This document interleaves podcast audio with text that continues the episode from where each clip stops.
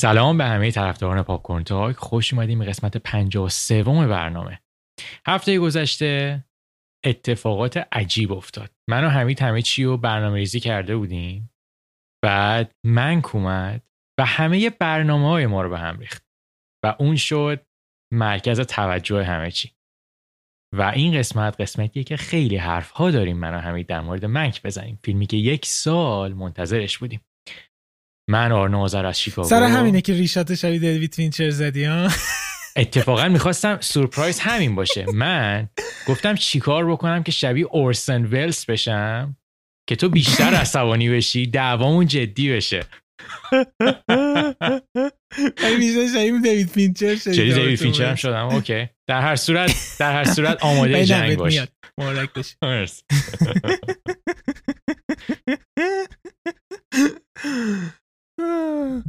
چیزه. چیزه. آقا اینجا برف داره میاد. جدی شروع شد. Can you believe it? آره برف داره میادش و من اکسایتد هستم. هیجان زده هستم. چیزه چیکار کنیم این قسمت قرار حالا خبر مبر که می‌خونیم بعد بریم اون سه تا فیلمی که هفته پیش گفتیم ببینیم و حرف بزنیم و فیلمی که احتمالا از همه بیشتر میریم سراغش و حرف داریم منک خواهد بود. آره. ببین هفته پیش گفتیم سه تا فیلم می‌بینیم این هفته که منک توشون نبودش. و اصلا ما حواسمون نبودش. واقعا ننگ بر ما. منک بر ما. بعد اومدش گفتیم که نمیشه که نمی‌تونیم تحمل کنیم. دیگه منکو همون ثانیه اولی که اومد با آرنا دیدیم یه چیز اضافیه و امیدواریم که شما هم دیده باشین و صحبت بکنیم ولی ناراحت نباشید هیچ اسپویلی در کار نیستش. اصلا ما اسپویل نخواهیم کرد. مثل همیشه هیچ وقت ما اسپویل نمی‌کنیم. بعد اینکه دهن ما سرویس کردن. که میگن تنت ببین. ما هفته پیش هم گفتیم که تا زمانی که کیف اولین بار چیز آرنا یکی کریستوفر نولان اولین بار دیده بود تنتو یکی بعدش آرنا بودش. آرنا دیده بود. یه صحبتی راجبش کرده و من منتظر 4K بودم. خیلی اون کیفیت مزخرف 800 خورده ای پیش رو دیدن و من منتظر 4K بودم که 4K هم اومدش و این هفته می‌بینیم. پس در نتیجه فیلم های هفته آینده رو آرنا همین الان بگو که یکیشون تنت هستش. فیلم هفته بعد تنت. خب اون احتمالا بیشترین بحث ما سر این فیلم خواهد بود. من به خاطر شما عزیزان رفتم سینما اون فیلم رو دیدم. در اوج دوران کرونا. کرونا. هیچ توجه نکردش واقعا. ولی نه اتفاقا خوبه. الان من اون موقع خیلی سعی کردم سربسته حرف بزنم. نمی‌خواستم لذت رو از بقیه بگیرم سر دیدن این فیلم. خب الان من میشه دورت دومی که فیلم باید چند سری ببینی و اتفاقا نظر من تو کاملا دیده بهتری خواهی داشت. این میشه دور دوم من و تو دفعه اولی که قرار ببینی. احتمالا هم 90 درصد طرفدارای ما همین الان دیدن و منتظرن که ببینن ما قرار چی بگیم. فقط من ندیدم. هر کی می‌بینم دیده. وای تنت دیدی. یا معمولا وای تنت دیدی. یا میگن تنت دیدی. خیلی نولانو دوست دارم. عالیه. فیلم ساز باید اینجوری باشه که نصف بگن این چیه فیلم بعدی فیلمیه که من و حمید واقعا این من دروغ نمیگم اغراق نمی کنم خیلی من مشتاقم که این فیلمو برنامه تموشه برم نگاه کنم. یعنی داخل من داره میجوشه این فیلم. اسمش Sound of Metal ه مال سال 2019 که حرف ها داریم من و حمید در مورد این فیلم احتمالا. Sound of Metal در مورد drummer metal ه که ناگهان به سمت کر شدن میره. حالا این چیزای باحالی شنیدم نمی‌دونم درسته نه که مثلا میگن که نصف فیلم به بعد که مثلا این طرفی داره کر میشه فیلم کلا دیگه صداش میره و فقط باید از زیرنویس بفهمی بازیگرا چی میگن. میگن یکی از شانس های بزرگ sound design امسال هم هستش توی اسکار. من که سر کل. فیلم خفنی آره. و فیلم آخرمون هم فیلم ریفیفیه فیلم کلاسیک هفته برای سال 1955 سالشو مطمئن نیستم. 55 چون من فکر کنم این فیلم یه بار بازسازی هم شده بود توی سال بله مدرن. ریفیفی. ریفیفی سال 55 آره اسم این فیلم رو توی description مون درجه که دارید گوش می‌دید یا توی یوتیوب می‌بینید چیکار می‌کنیم؟ می‌ذاریم. دیگه حالا که اینم گفتیم آقا subscribe follow کنید این داستانا like کنید. حتی اگه دوست ندارید هم like کنید. حتی اگه هیچ وقت دیگه قیافه ما نمی‌خواید ببینید بازم ولی subscribe کنید. کلا حرف subscribe میشه ویسکی میاد. ویسکی کلمه subscribe رو می‌شناسه اینجوری میاد یه قدمی می‌زنه از اون پاش داره دیدم خیلی cute اومد. اوکی. مثل آقا اخبار این هفته. آه با چیز بازی این هفته نگفتیم. آقا این هفته ما منکو دیدیم اجتناب ناپذیر هستش که بگیم که عجب سینماتوگرافی عجب فیلم برداری داشتش این فیلم. و خیلی جالبه که هم من هم آرنو خیلی علاقه داریم به سینماتوگرافی و فیلم برداری فیلم ها و خیلی مثلا اصلا جدا از پادکست همش راجع به سینماتوگرافی و در مورد فیلم بردارهای معروفمون صحبت می‌کنیم و گفتیم که بیایم این قسمت رو در مورد فیلم بردارهای معروفمون در سینما صحبت بکنیم. و از اونجایی که خیلی شبیه هم هستش انتخابمون چون انقدر صحبت کردیم می‌دونیم. فکر کنم تو یه نفر حالا به موقعش میریم. یه نفر از لیستت حذف کردی که یکم چیش میگن داینامیک تر آره. بشه لیستمون. بریم سراغ اولین خبر که اوه اوه اوه اوه. یکی از مهمترین خبرهای امسال بودش و یکی از مهمترین خبرهای تاریخ سینماست به نظر من. این که شرکت وارنر برادرز اعلام کردش که سال 2021 تمام فیلماشو علاوه بر اینکه توی سینما پخش می‌کنه همون روز روی HBO Max به صورت دیجیتالی هم میادش. و تیتر روزنامه همیشه این بودش که دیگه مثلا آخرین ضربه به سینماها زده شد. مثلا دیگه خداحافظی با سینما در تاریخ مثلا تاریخ مثلا ساخته شده فلان اینا. و واقعا اتفاق بزرگی بودش. اینکه همین الانش هم به خاطر ویروس کرونا خیلی رو افول بودش سینما. کسی نمی‌رفت و این اتفاق افتاده. من داشتم در موردش بیشتر چیز میخوندم و میشنویدم این بودش که داستان از این قرار بوده که وارنر برادرز و وارنر میدیا جدا هستن. وارنر میدیا همه اینا با اچ پی او اینا زیر مجموعه AT&T هستن.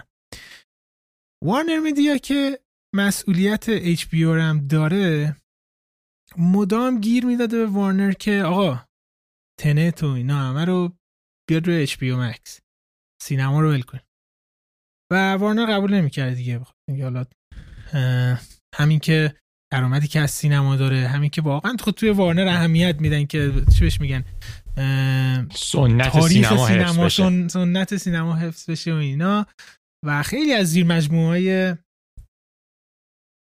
AT&T و اینا مثلا لژندری اینا اصلا وابسته هستن به این قضیه. بعد اینا قبول نمی‌کردن دیگه که بعد تنت هم میاد می‌بینی که چقدر فروش ضعیفی داشته تو آمریکا تو سینما. و واندر وومن هم که هی می‌گفته معلوم نبوده چی اینا این اتفاق میفته که نتفلیکس میادش به وارنر میگه که آقا من فیلم گودزیلا versus کینگ کانگتون رو 500 میلیون می‌خرم که تو نتفلیکس پخش کنه. این چیزی بوده که به وارنر بر می‌خوره و وارنر مدیا میره میگه که ببینید ما خودمون HBO Max داریم و پایین ترین میزان subscription HBO Max داره بین دیزنی و نتفلیکس و اینا. به چه جایی رسیده که نتفلیکس می‌خواد بیان یه فیلم وارنر بخره ببره انحصارا روی نتفلیکس چیز کنه. این اتفاق میفته بررسیایی می‌کنن.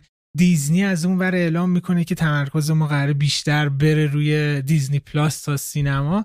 همه اینا دست به دست هم میده که double down می‌کنن به فرنگی ها و میارن همه اینا رو توی HBO Max ولی این به چه معنی هستش؟ به این معنی هستش که این فیلم ها رو در روز عرضه به صورت دیجیتالی چون ببینید که سینما برید خواهید دید. Suicide Squad جدید Matrix 4 Dune Godzilla vs King Kong Space Jam و Conjuring Mortal Kombat Tom and Jerry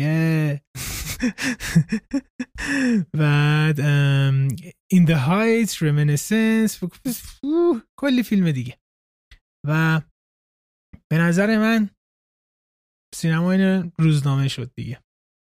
هستش ولی یه چیز سایدیه که بیشتر ملت با اچ مکس می‌بینم ببین اون روزی که من این خبر رو خوندم بدون اینکه پیازداغ زیاد بکنم اصلا دلم شکست. یعنی اینکه اون اون احساس کردم واقعا اون ضربه آخر میخ آخر رو کوبیدن رو تابوت سینما با این کارشون. چون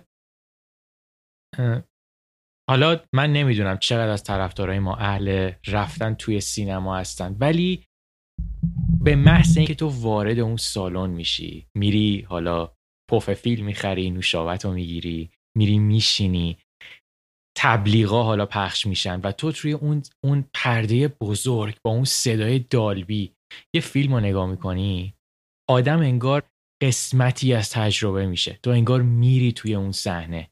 که حالا توی خیلی انگلیسی ها بهش میگن خیلی ایمرسیو اون, اون تجربه. تو واقعا حسش می‌کنی. من به معنای واقعی خیلی درصد کمی از فیلم ها هستن که این حس رو توی خونه و حالا با دیدن پشت مانیتور یا با دیدن پشت مثلا اسکرین تلویزیون این حس رو من انتقال میدن و الان که این اتفاق افتاد دیگه رسما راه و باز کردن که اگه از اون مثال میگم از اون صد هزار نفری هم که خیلی تمایل داشتن برن سینما به معنای واقعی شاید 70 درصد 80 درصدشون دیگه نمیرن. چرا؟ هم کلی زمان می‌تونن برای خودشون سیو بکنن برای رفتن به سینما. خرجش احتمالا کمتره. میشینن تو خونه پتو رو می‌کشن تو جای راحت و نرم تلویزیون نگاه می‌کنن هر وقت خواستن فیلم رو پاز می‌کنن. نمی‌دونم. درسته. آره این و این فرهنگ از خونه دیدن رو به وجود میاد. فرهنگ نه عادت. و خیلی سخت دیگه دوباره عادت رو از بین ببریم. مثلا همین مثلا پاشیم بریم سینما دیگه مزدش رو چشیدن. و حساب کن شما وقتی سینما میری تنها که نمیری. مثلا واندر مومن تنها رفتن دیدن خیلی غم انگیزه اگه واندر مومن بری تنها میری هیچی دست دادن نری ولی با چند نفر میری؟ مثلا نمی‌دونم مثلا با دوست دخترت میری با یکی دو نفر دیگه میری یا با زنت میری و بچهات و یعنی اینکه باید تیکت برای چندین نفر بخری. این خرجش خیلی بالا. بعد پاپ کورن و اینا اصلا کلا دیگه اصلا انگار نخری همه میگن باید اونم باید بخری. بعد هزینه رفتن و برگشتنم اونم هستش. تایمی که اینجا گذاشته میشه. حساب کن مثلا نمی‌دونم زن زن و بچه داری و می‌خواید برید فیلم ببینید بعد یه nanny استخدام کنید پول بدی بچه رو حواسش باشه اینا. همه اینا از بین میره.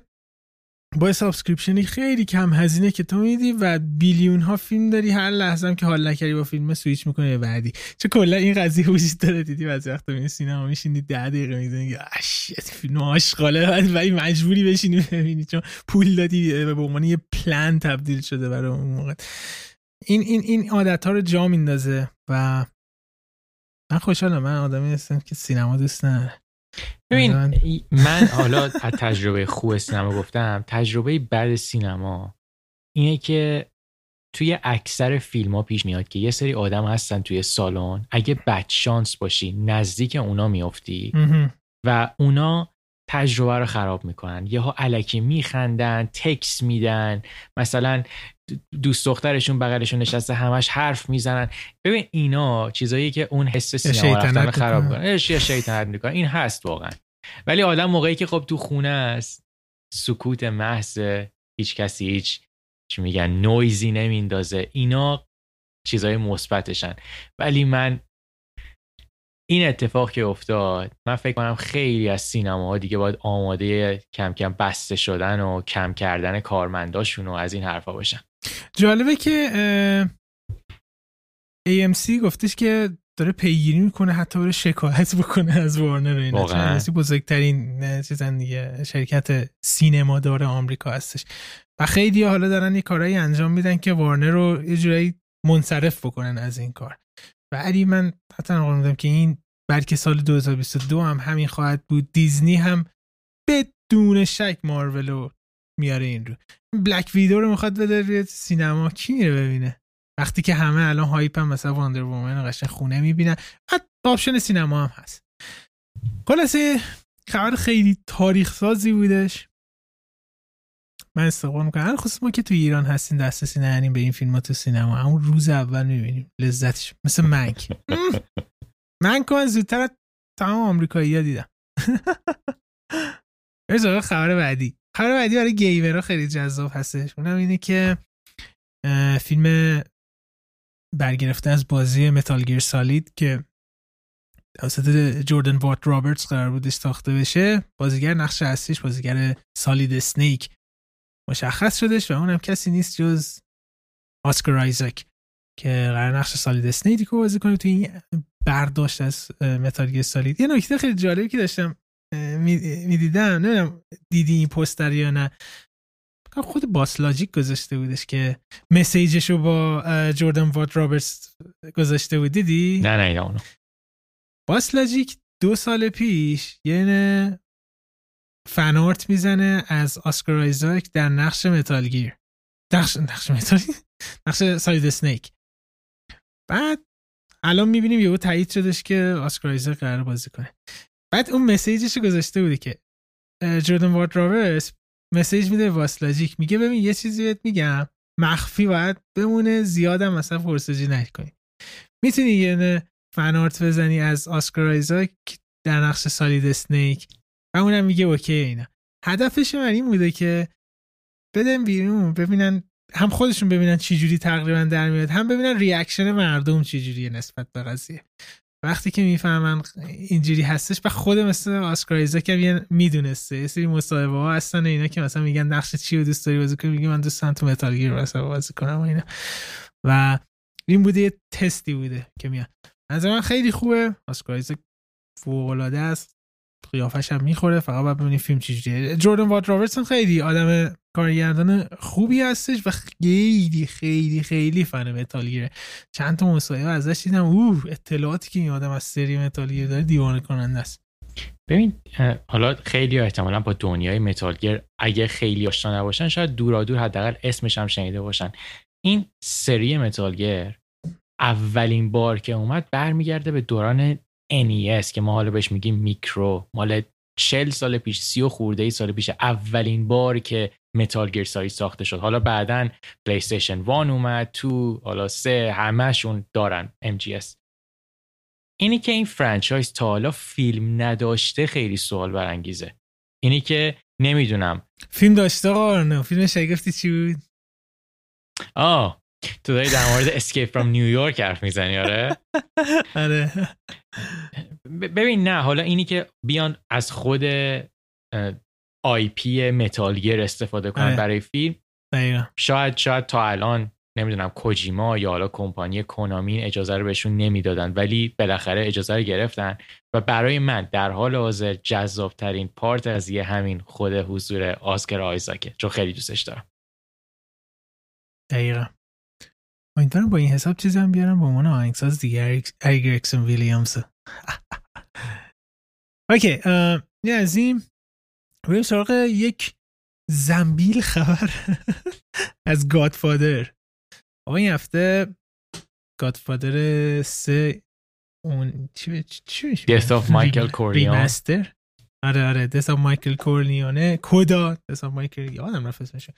آره همون فیلم Godfather سه رو خود کوپولا برداشته و دیگه روی edit کرده کلا کار جدید روش انجام داده و گفته این چیزی هستش که من می‌خواستم release کنم نه Godfather سه که و اومد امتیازات خیلی بالایی هم گرفت دیدی؟ آره دورا دور داشتم نگاه می‌کردم آره. خیلی reaction ها خوب بوده و همه گفتن که خیلی solid بوده فیلم.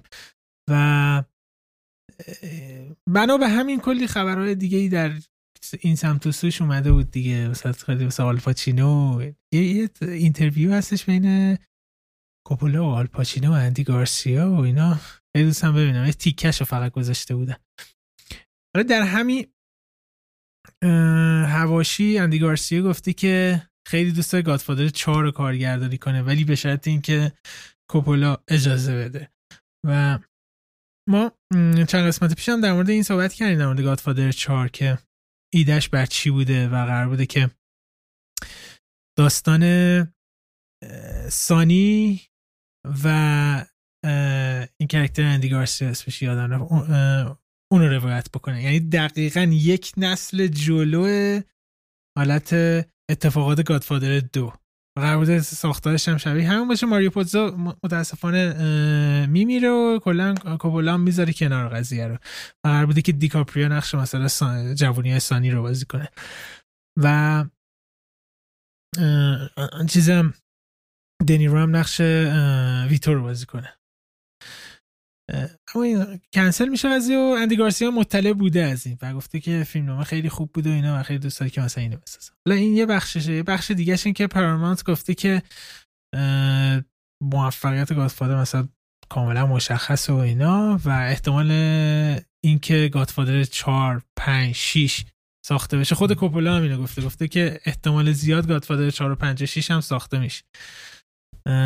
زیاد هستش و یه نکته جالبی که وجود داره اینه که تریلوژی گادفادر بیش از یک بیلیون دلار فروش داشت. قشنگ یه بلاک باستره و من کاملا 90 درصد مطمئنم این اتفاقات میفته علل خصوص که دو تا پروژه در مورد ساخته شدن گادفادر یک داره ساخته میشه.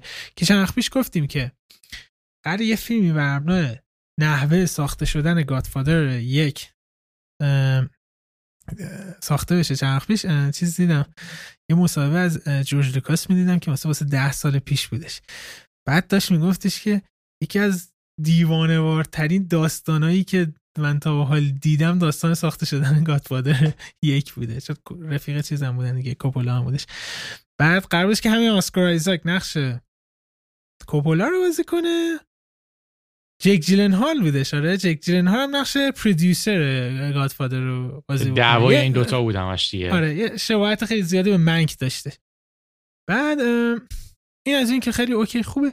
الان تایید شده که یه سریال داره با همون موضوع ساخته میشه که آرمی همر قرار نقش اون پرودیوسر رو بازی کنه. و اسمش هم هستش اسم این سریال The Offer هستش. اشاره ای داره The Offer You Can't Refuse گادفادر یک که خیلی عجیبه. یه سریال ده قسمتی در مورد نحوه ساخته شدن گادفادر یه فیلم هم داره در مورد نحوه ساخته شدن گادفادر ساخته میشه. این من توی یوتیوب خب خیلی از اونجایی که عاشق Godfather م و خیلی فرانسیس فورد کاپولا دوست دارم من تو یوتیوب کلا خیلی کرمشو دارم که برم همش ببینم حالا مردم چی حرف می‌زنن interview چیا هست. یکی از جدیترین و وفادارترین community هایی که من تا حالا دیدم کلا این طرفدارای سری Godfather ن.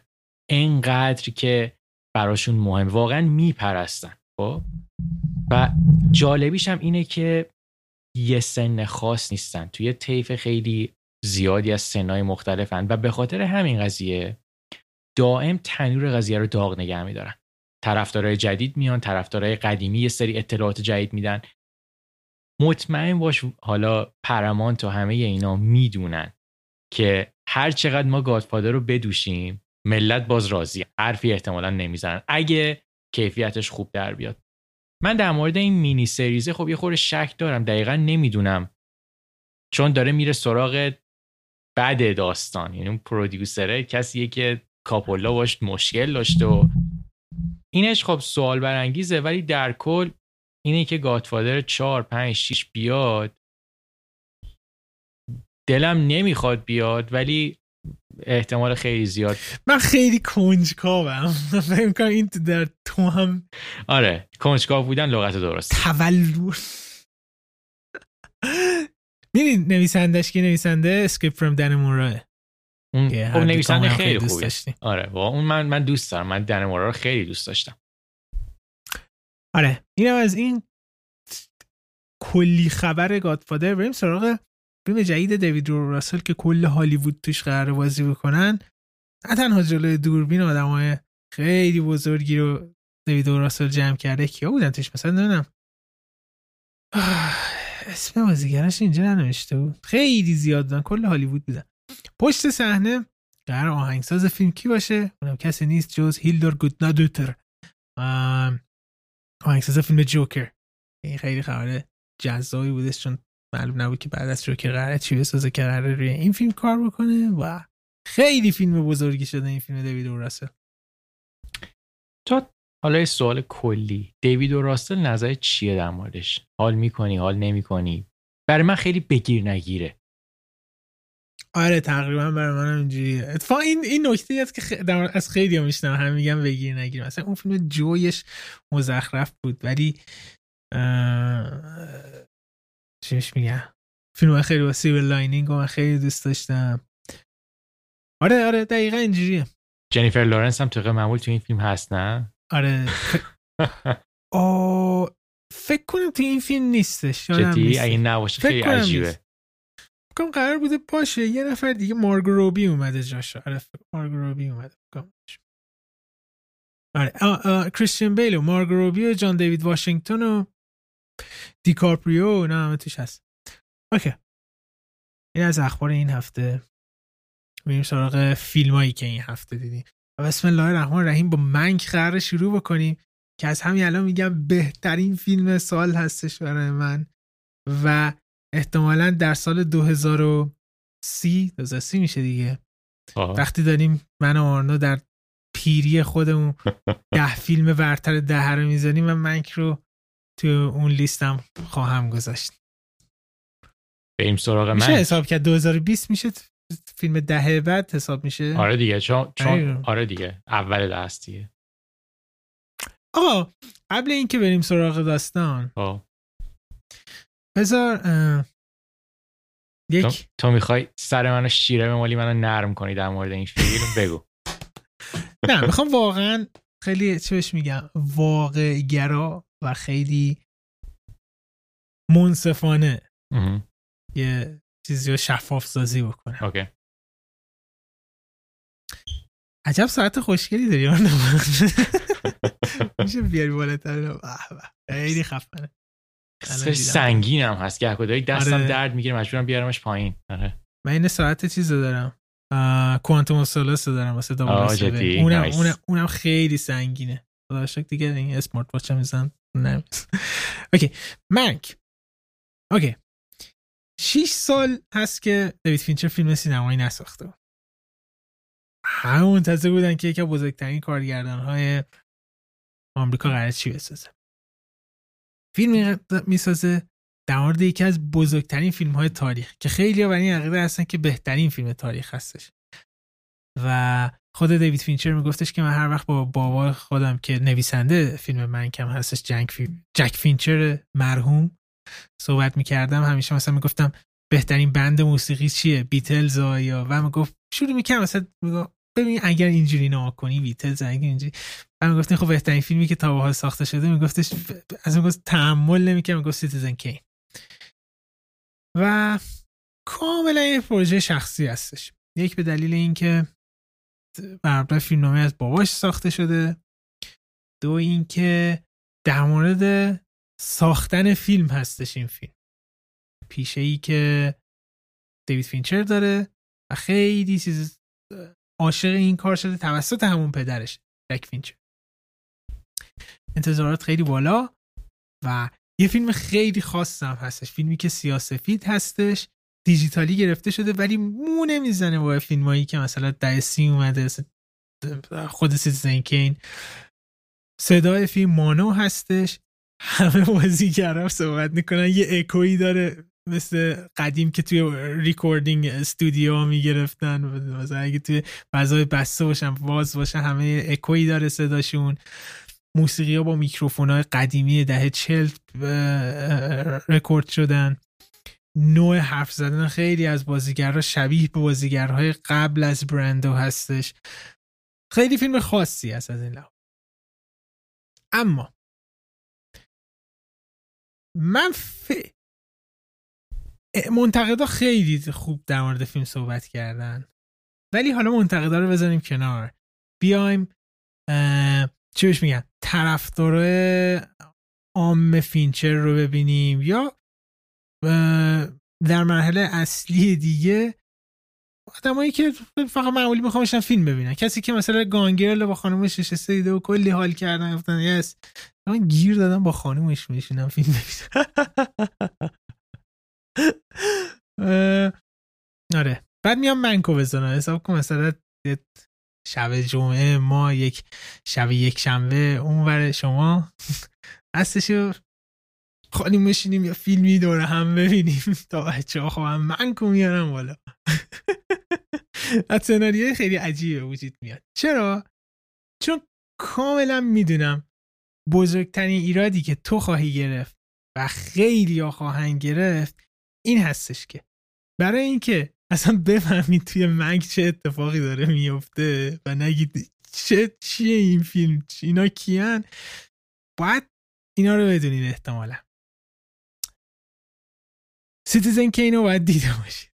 خب من این چک می‌خوره من دیدم خب بعدی. بله و چه با جدیدم دیده باشیم. یعنی من قبل از اینکه منکو ببینم دوباره رفتم Citizen Kane رو دیدم. خیلی مهم بودش که اونو دیدید سریع jump بزنید بیاد رو منک. چون یادتون میره چه اتفاقی در مورد پشت صحنه Citizen Kane و اصلا کلا این حواشی که اتفاق افتاده باید مطلع باشید چون منک به اون اندازه کامل توضیح نمیده. حتی یک بار هم اسم Citizen Kane توی این فیلم نمیادش. این باید مطلع باشین. در مورد اوضاع سیاسی قبل از جنگ جهانی دوم توی آمریکا و علی‌الخصوص انتخابات چی بهش میگن؟ مجلس و دوران کلا هالیوود بعد آشنا باشید تا اون زمان. نفوذ کمونیست در هالیوود و مقابله با سوشالیسم و از اون ور نازی های آلمان که مثلا داره هیتلر رشد می‌گیره و ریاکشن آمریکا و سیاست های آمریکا نسبت به اون چی هستش باید از این قضیه مطلع باشید باید آپتون سینکلر رو نه به عنوان یک نویسنده بلکه به عنوان یک سیاستمدار بشناسید. هالیوود دوران کلاسیک رو کاملا سیستم استودیویش این که بازیگرا چجوری متعلق به استودیو بودن و مثل الان نبودن؟ چون واقعا من داشتم فکر کنم کسی ندونه این سیستم هالیوود میگه که خود خب چرا مثلا این طرف این کارو نمی‌کنه؟ اینا رو مطلع باشی و کلی چیزهای دیگه. که راستیتش من قبل از اینکه برم من تو خیلی از این جنبا رفتم شروع کردم باز هی خوندن تا می‌تونم خودم update نگه که کامل برم سمتش و متوجه بشم. اگر تو این مسائل یه چیزی جا بندازید. فکر می‌کنم اصلا نمی‌فهمید من چه اتفاقی داره توش میفته در این حد. ولی اگر این موارد رو کاملا قبل از دیدن فیلم بدونید و مثلا همین سراغش رفته باشین یکی از دیوانه وارترین فیلم هایی هستش که امسال دیدین و من واقعا داشتم موقع دیدن این فیلم سر صدا می‌کردم. یعنی داشتم میدم وای دست می‌زدم. اصلا سوت کشیده بود مخم. پس من گفتم که احتمالا می‌دونم چی هستش قضیه. حالا میکروفون رو میدم به دست شما. من یه چیزایی بگم. حالا تو مقدمات گفتی. خب ما حرف زدیم دیگه. این فیلم ساخته دیوید فینچر آخرین کار فینچره و کسی که فیلم نامه رو نوشته پدرش بوده که تنها فیلم نامه ای که نوشته همین فیلمه جک فینچر.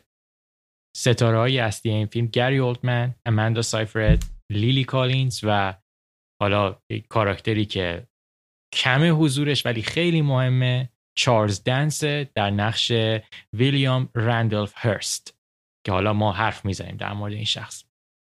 و تامبرگ هم نقش اورسون ولز. تامبرگ هم هست. ژانر این فیلم ژانر بیوگرافی دراماه که آی ام بی خیلی عجیب بود. نمی‌دونم یه کلا چیزای عجیب گهگداری می‌ذاره که من خور خیلی نمی‌فهمم که کمدی هم گذاشته ولی من ب... اونقدری من این فیلم کمدی نمی‌بینم دروغ چرا. من بیشتر هم نظر بیوگرافی دراما این این این چیزی هستش که تارانتینو به من می‌گفت به من می‌گفت شنیدم میگفتش میگفتش که کمدی رو خیلی در اینا سبکایی هستش که مثل که استودیو می‌زنه موقع ثبتشون تو IMDb گفت کمدی رو تا جای ممکن می‌تونن می‌خوان بذارن که توی Golden Globe از اون شانس اومدن توی چیز باشه. Once Upon a Time مثلا خیلی از فیلمایی که تارنتینو داشته همشون کمدی خورده بودن و برای اینکه اونجا یه شانسی داشته باشی برای این بود. خب. گرچه من کلی پاره شدم خنده سر این. فیلم حالا. داستان فیلم داستان فیلم در مورد نوشته شدن فیلم نامه سیریزن کینه که سال 1941 میاد و ما همراه میشیم با شخصی به نام هرمن جی منکوویتس که این شخص فیلم نامه رو می‌نویسه و مجبور میشه که آخر سر همکاری بکنه با کسی که این فیلم رو می‌خواد به نام اورسون ویلز که اورسون ویلز توی اون دوران جوونی بوده رسما جوون بوده که اومده بوده 24 سالش 24 سالش بوده. اومده بوده به هالیوود و می‌خواسته خیلی کارهای بزرگی بکنه و همه اینو فهمیده بودن. می‌گفتن که یه کسی اومده که قرار تغییر بده. و و منک یا همون منکوویتس شروع می‌کنه فیلم نوار نوشتن. ببین این عادت منه. یعنی کسی اگه برنامه ما رو دیده باشه می‌دونه که من اول دوست دارم نکات مثبت رو بگم چیزایی که دوست دارم در مورد این فیلم. این فیلم از نظر مسائل فنی شاهکار خالصه. این فیلم شاهکار سینماست. توی زمینه فیلم برداری توی زمینه طراحی صحنه توی زمینه نورپردازی. اصلا مولا درزش نمیره. این فیلم کمالگرایی رو به حد واقعا اعلا دیگه رسونده. انقدر که این فیلم ریزکاری های کلاسیکش رو خوب درآورده. من مطمئنم فیلم های کلاسیک به این نظر خوب نیستن دیگه. یعنی یعنی استاندارد فیلم کلاسیک هم این بالا می‌بره. ایناش اصلا حرفی توش نیست. اینو آدم باید بگه.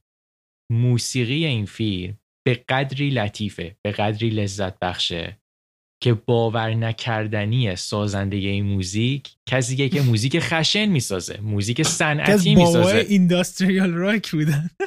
ترنت رزنر و اتیکس راس آدمایی که کار جز و کار ملایم نمی‌کنن. اصلا روحیهشون رو ندارن. ولی اومدن این کارو کردن. ترنت کسی بود که مرلین منسون کشف کرد. می‌کنید یه موسیقی جز ببین ایناش چیزایی که من اصلا نمی‌تونم حرف بزنم. انقدر که این چیزاش خوبن. کسی اگه می‌خواد واقعا حالا فیلمو دیده بره به, به موزیکش یه بار یه گوش بده موزیکش توی Spotify هست بره گوش بده و لذت ببره. مشکل من با این فیلم چیه؟ مشکل من خیلی ساده است. تو حرفایی که زدی من کاملا درک می‌کنم. خب من کسی هم که Citizen Kane رو دیدم. ما تو دانشگاه سیریزن کین رو درس خوندیم. یعنی که ما کلی بخش داشتیم در مورد خوندن این فیلم. این فیلم به سه بخش کلی تقسیم میشه.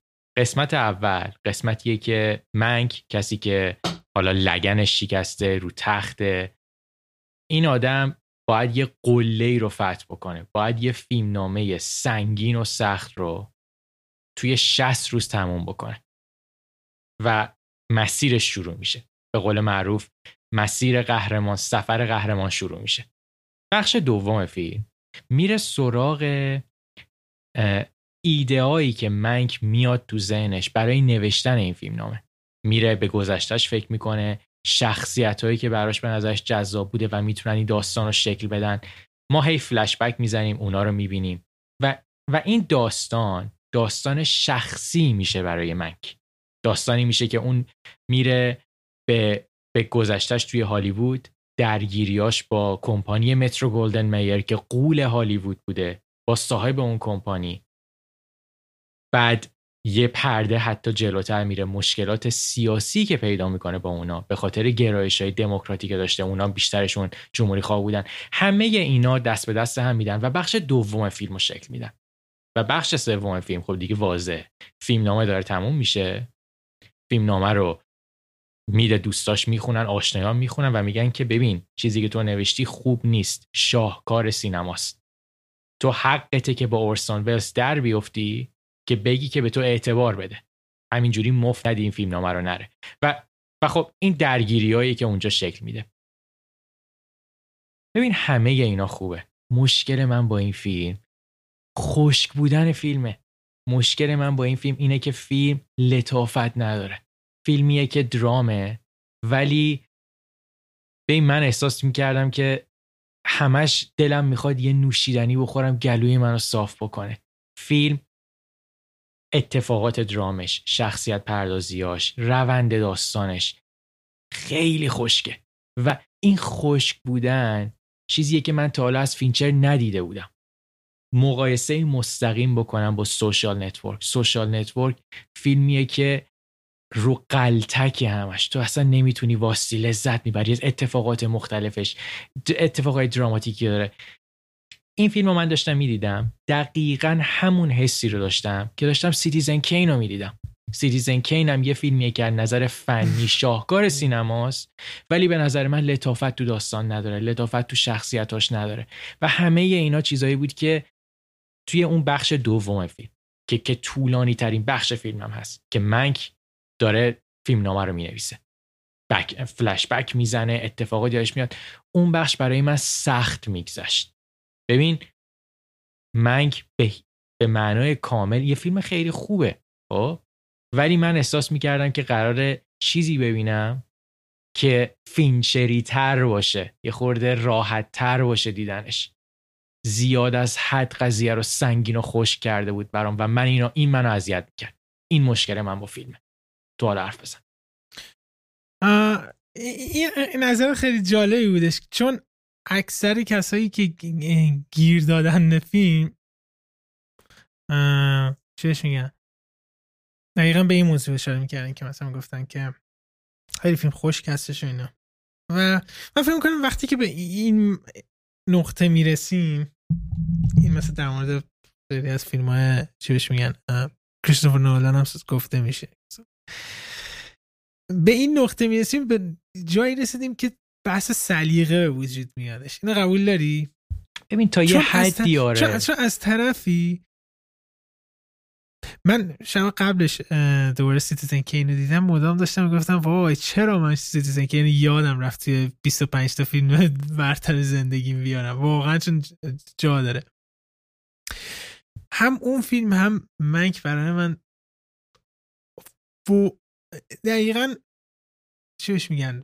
هیجان زده بودم. دقیقا نمی‌تونستم باور کنم. و نکته جالبش اینجاست که از بین تمام خوبیایی که منک برای من داشت بزرگترین نکتهش برای من اتفاقا همون فیلم نامش بودش. که چقدر کرکترهای پیچیده ای داره و چقدر به هم جالب ربط داده شده بودن. و من خیلی جا حس می‌کردم که شباهت بسیار زیادی به چاینا تاون داره. و این میزان از عمقی که همینجوری داره میره پایین تر و خیلی سورپرایز شدم از اینکه من به نظر آنچنان در مورد نحوه ساخته شدن Citizen Kane نبودش. بیشتر در مورد نوشتن چگونه ساختن یک فیلم بودش. که وقتی جذاب هستش یه فیلم که برگرفته از پیرامونمون باشه. و منک هرمن منکویچ کاملا از پیرامون خودش داشت استفاده می‌کنه این تمام اتفاقاتی که توی Citizen Kane اتفاق میفته فیلم Citizen Kane اتفاق میفته برگرفته از تجربیات منک توی هالیوود هستش که خود Citizen Kane از ویلیام رندولف هرست برگرفته شده و اون mistress ش مثلا همون بوده که حتی توی این فیلم خیلی دیگه مستقیم به قضیه اشاره داده میشه. و اینش فوق العاده جذاب برای من بودش که چقدر در مورد یه نکته باحالی توی Citizen Kane وجود داره که اون فیلم من سعی می‌کنم Citizen Kane هم حتی spoil نکنم. جفتشون رو باید الان حواست باشه. ما ببینید Citizen Kane رو دیگه. اون فیلم در مورد یک مردی بودش که می‌خوره به نرده. ببین spoil کردن Citizen Kane فکر کنم دیگه دیگه همه حداقل می‌دونن داستانش چیه اون فیلم. بگی راحت باش بگو. نه spoil ی هم نیستش.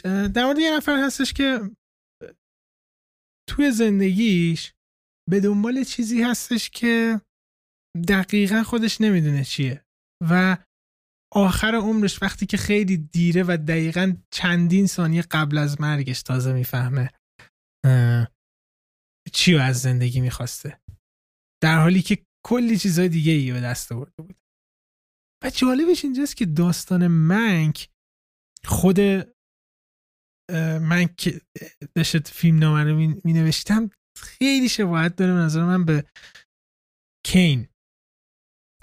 که تا الان فقط مثلا فیلم نامه می نوشته پولش رو می گرفته می داده این اون و ولی به وقتی که به نوشتن American که اسم اولیه Citizen Kane بوده که بعدا Citizen Kane میشه می‌رسه متوجه میشه که به اون چیزه به Rosebud کین رسیده.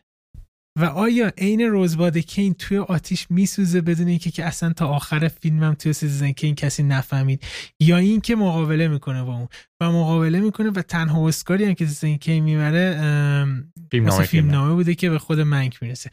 و امروز ما داریم می‌بینیم که بزرگترین کارگردان هالیوود در مورد اون آدم داره فیلم می‌سازه. و این موضوع خیلی خیلی جالب بود برای من. و در مورد این مسئله گفتیم در مورد مسئله تکنیکی که گفتی. آقا واقعا می‌خواین editing رو تو سینما به بهترین نحو تجربه کنید. یه سکانس پارتی وجود داره. پارتی هستش که همه دور هم هستن دارن در مورد communist و آپتن سینکلر صحبت اون اوایل فیلم هم هستش. آره اوایل فیلمه. اینجا یکی از جادویی ترین editing هایی که من دیدم انجام میشه. یعنی این فیلم و تنت احتمالا تنت البته من ندیدم ولی فکر می‌کنم که خیلی اونم شانس تو editing داشته باشه. این این دوتا می‌ترکونن توی editing حالا اسکار اینا. واقعا سرعتی که داره میره و دقتی که ببین واقعا سخت هستش که اونا همه آدم و توی یه پارتی conversation هاشونو جوری باشه که خط فرضی رو نشکنی ریتم درست کنی جغرافیای لوکیشن رو به بیننده بگی. و من داشتم اینا رو می‌دیدم گفتم دیوانه از فینچر. یعنی هیچ کسی نمی‌تونه جز فینچر این کار رو انجام بده. بسی یه پارتی دومی هستش. میگم عمرا اینا spoil نیستن. اونو میگن که بیش از نزدیک به دیویست بار اون پارتی رو چیزه گرفتن. و بار صدم که میشه. گری اولدمن میاد فینچر میگه. ببین ما صد بار اینو گرفتیم. بعد فینچر میگه که آره می‌دونم. خب بریم صد میشه بگیریم. یکی از بازیگره اون داداش منک چی بود اسمش؟ تام پلفری. گفتش که من روز اولی که فینچر دیدم و اومدم سر فیلم برداری از قبل اینکه اصلا شروع بکنیم و اینا برگشتم فینچر گفتم که قراره احتمالا کلی چیزه. برداشت داشته باشیم امروز. من گفت فینچر گفت حالا که اومدیم اینجا چرا که نه؟ بگیریم تا هرچی عالیه. ببین تو در مورد چیز حرف زدی. من یه سری یه, یه چیز دیگه ای که توی فیلم نامش هی کمک می‌کرد به این قضیه که من هی خشکتر بشم. احساس کنم چرا انعطاف نداره این قضیه. ببین یه یه سناریو رو جک فینچر توی فیلم نامش درست کرده بود. اونم این بود که نشون بده به من بیننده که هرمن منکوویچ حالا همون ما که میگیم منک.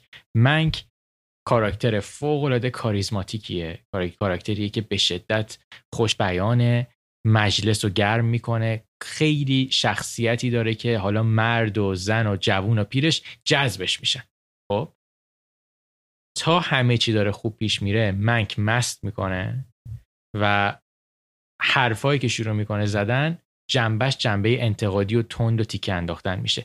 این سناریو بارها و بارها و بارها تو این فیلم تکرار میشه. خب؟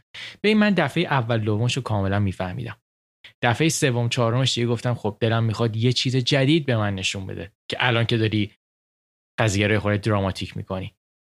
جایی که من ضد حال خوردم توی بخش سوم فیلم تو قسمت پایانی فیلم یکی از مهمترین سکانس ها یه سکانس شامیه. یه سکانس پارتیه که یه میز خیلی بلندیه که کاور فیلم هم برپایه همونه. costume party. costume party. costume party ترجمه میشه که؟ بال ماسکه؟ نه بال ماسکه نیست. هر کسی با یه لباس خاص اومده لباس اهمیتی نداره. ببین این سناریویی که جک فینچر نوشت اینجا دوباره تکرار میشه. یعنی که منک میاد و باد انتقاد رو می‌گیره به همه چی. ببین من انقدر که این این سناریو رو دیده بودم احساس می‌کردم این تیکه بر منطق فیلم نامه باید climax قضیه باشه. ولی نرمال برای من داشت میگذشت. من نمی‌دونم این این مشکل من بود یا این مشکل فیلم نامه جک فینچره. تو دفاعت از این قضیه چیه؟ بگو دفاع کن. چرا؟ اون صحنه فوقالعاده اونجا دقیقا جایی بودش که کلا ما می‌فهمیم که او Citizen Kane اورسون از همین این لحظه ای که داره توش گری اولدمن صحبت می‌کنه برگرفته. آخه اینا صد بار آخرش گری توی فیلم. نمی‌تونم بدون spoil صحبت کنم. ببین بذار این بخش رو skip کنیم واقعا چون اگه دهن باز کنم من کل فیلم میره زیر spoil. ببین می‌دونی من به کن الان بخوایم مثلا دیگه شروع کنیم جمع کردن قضیه. من و تو جفتمون ما طرفدارای پر و پا قرص فینچریم. ما فینچر رو خیلی دوست داریم. من انتظار داشتم که یه چیزی به روونی و لذت بخشی Social Network ببینم و چیزی که دیدم به معنای واقعی چوب خشک بود برای من. و نتونستم اونقدری که باید شاید باش ارتباط بگیرم. ولی منکر این قضیه نمیشم که این فیلم از نظر فنی و تمام جنبه های دیگرش به غیر از فیلم نامه شاهکاره. من مشکلم با فیلم. نامه این قضیه است که جک فینچر حتی بهتر از کار خود دیوید فینچر به نظر من جک فینچر فیلم نامش بودش. خیلی جالبه که این تفاوت سلیقه رو داریم. ولی حالا خیلی دوباره این نظر من جالبه که من واقعیتش ته دو هفته سه هفته گذشته یه سری چیزا بحث general ی از منک میشنیدم که نگرانم کرده بودش. من احتمالا مثلا این Curious Case of Benjamin Button خواهد شدش این فیلم که مثلا یه بار می‌بینم میگم okay همینقدر کافی بودش. ولی خیلی بیش از انتظارم فراتر رفتش منک. و الان حالا تازه دیدم ولی واقعا باید بیشتر برم. جز top 5 من از فینچر هستش. و همینجوری یه رنگ خیلی ویژه‌ای داره. و واقعا می‌دونم این از این فیلمایی که صد هزار بار می‌بینم به خاطر اینکه اینقدر deep هستش انقدر پیچیده هستش که بارها بارها و بارها باید دید تا کاملا گرفت. ببین توی لیست از- بازیگرا اینم بگم. توی لیست بازیگرا می‌دونی کی به نظر من بهترین بازیگر این فیلم بود؟ گری اولدمن دیگه آقا. باورت میشم به نظر یکی از گری اولدمن بهتر بودش. لیلی کالینز به نظرم بهترین بازیگر این فیلمه. پورسرا؟ لی- لی- لیلی کالینز اون اونی که تایپیست فیلمه. آها.